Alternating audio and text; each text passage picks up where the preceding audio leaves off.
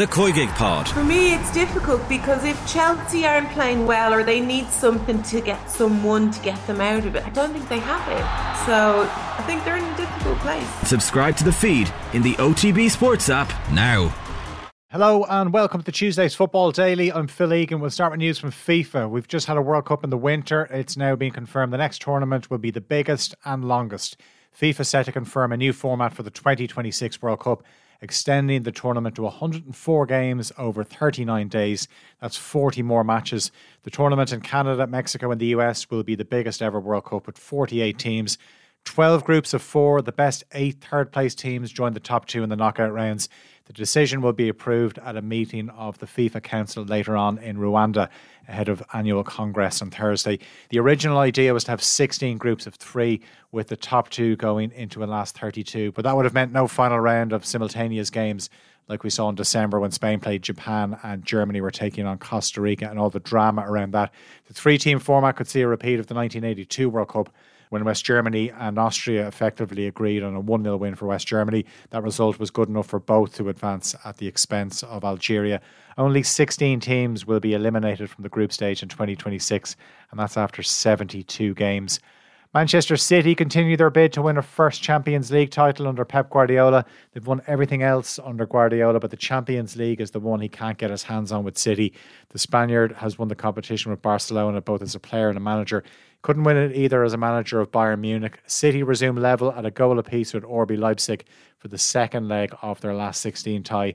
Guardiola accepts some people will see his time at City as a failure if they don't win the Champions League. Absolutely, be judged for that competition. Yeah, definitely. Because since the day one arrived here in the first game in Champions League, they asked me when just arrived, landed here, sitting for the first time, you are here to win the Champions League. I said, what? So I was manager for Real Madrid that this is not going to happen, but I could understand. But here, mm, I don't know, but I accept it. So as much you go through, is not going to change that. Yeah, definitely. Leipzig will have to do without Christopher Nkunku. He suffered an injury against Borussia Dortmund 10 days ago. Marco Rose's side are third in the Bundesliga. They've only lost two games in all competitions since September. Kick-off at the Etihad is 8 o'clock. Elsewhere, Inter will take a 1 0 lead to Portugal for the second leg of their tie with Porto. Inter have lost two of their last three league games since that first leg. They're 18 points behind Serie A leaders Napoli. Porto are second in the Portuguese top flight, eight points behind Benfica. That game also starts at 8 o'clock. Republic of Ireland manager Vera Pauw expects Leanne Kiernan to be ready for the World Cup this summer. The Liverpool striker hasn't played since the opening weekend of the WSL season due to an ankle injury. Liverpool boss Matt Beard said last week the 23 year old will be out for at least another 10 weeks. But Vera Pauw says she has spoken to Kiernan, who was far more positive about her potential return date. And she said, No, everything is on track and the way that we discussed, and she's running this week. Uh, yeah, it's fantastic news. And I think the coach is just worried that we we would press her, um, and we will never ever do that. Now, it turns out Irish fans might get to see Wendy Renard play in Tallaght after all. The former France captain who announced last month She'd stepped back from the national team, said she was open to making a return if Corinne Diacre's successor as head coach deems her worthy of a recall, which I'm pretty sure they will. Renard had said she wouldn't play at the World Cup this summer, with RMC reporting she wouldn't play for France as long as Diacre was in charge. But she was sacked last week. Ireland are due to play France at Tallaght Stadium on the 6th of July in their final World Cup warm up game. There could be a few more French players back in the squad by then as well.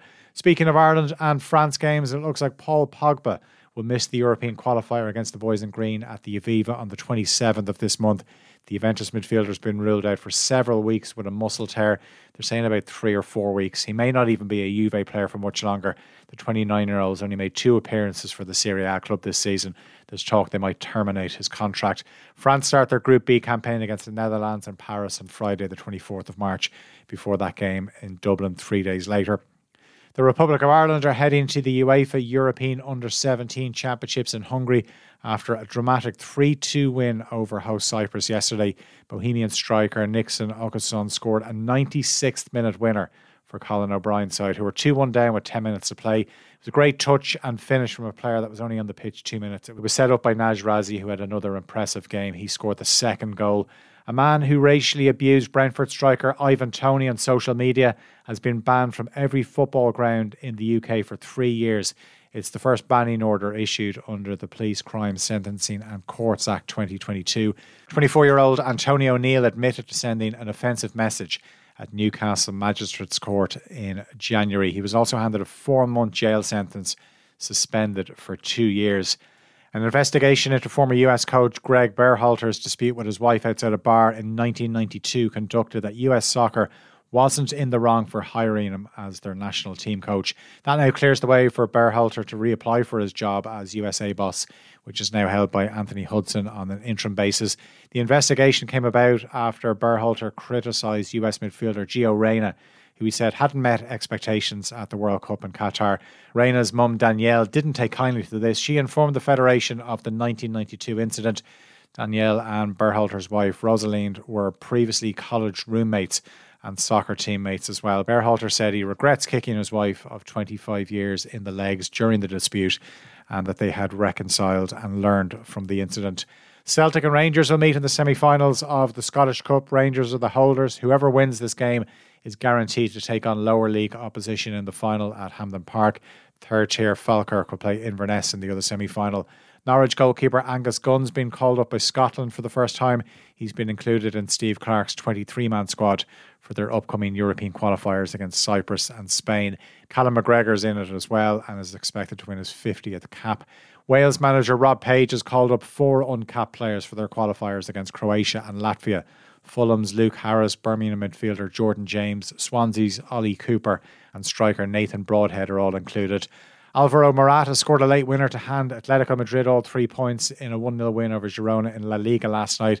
Atleti are unbeaten in nine matches now. They've won six of them. The result means they're third on the table, eight points behind second place Real Madrid, but they're 17 behind leaders Barcelona. Matt Doherty was on the bench and an unused substitute once again.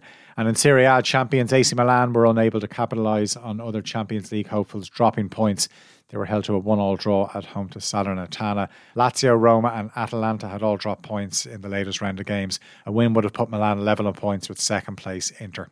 That's it for today's Football Daily. As always, you can subscribe to the OTB Football podcast feed to hear the best football analysis, interviews, and stories from off the ball.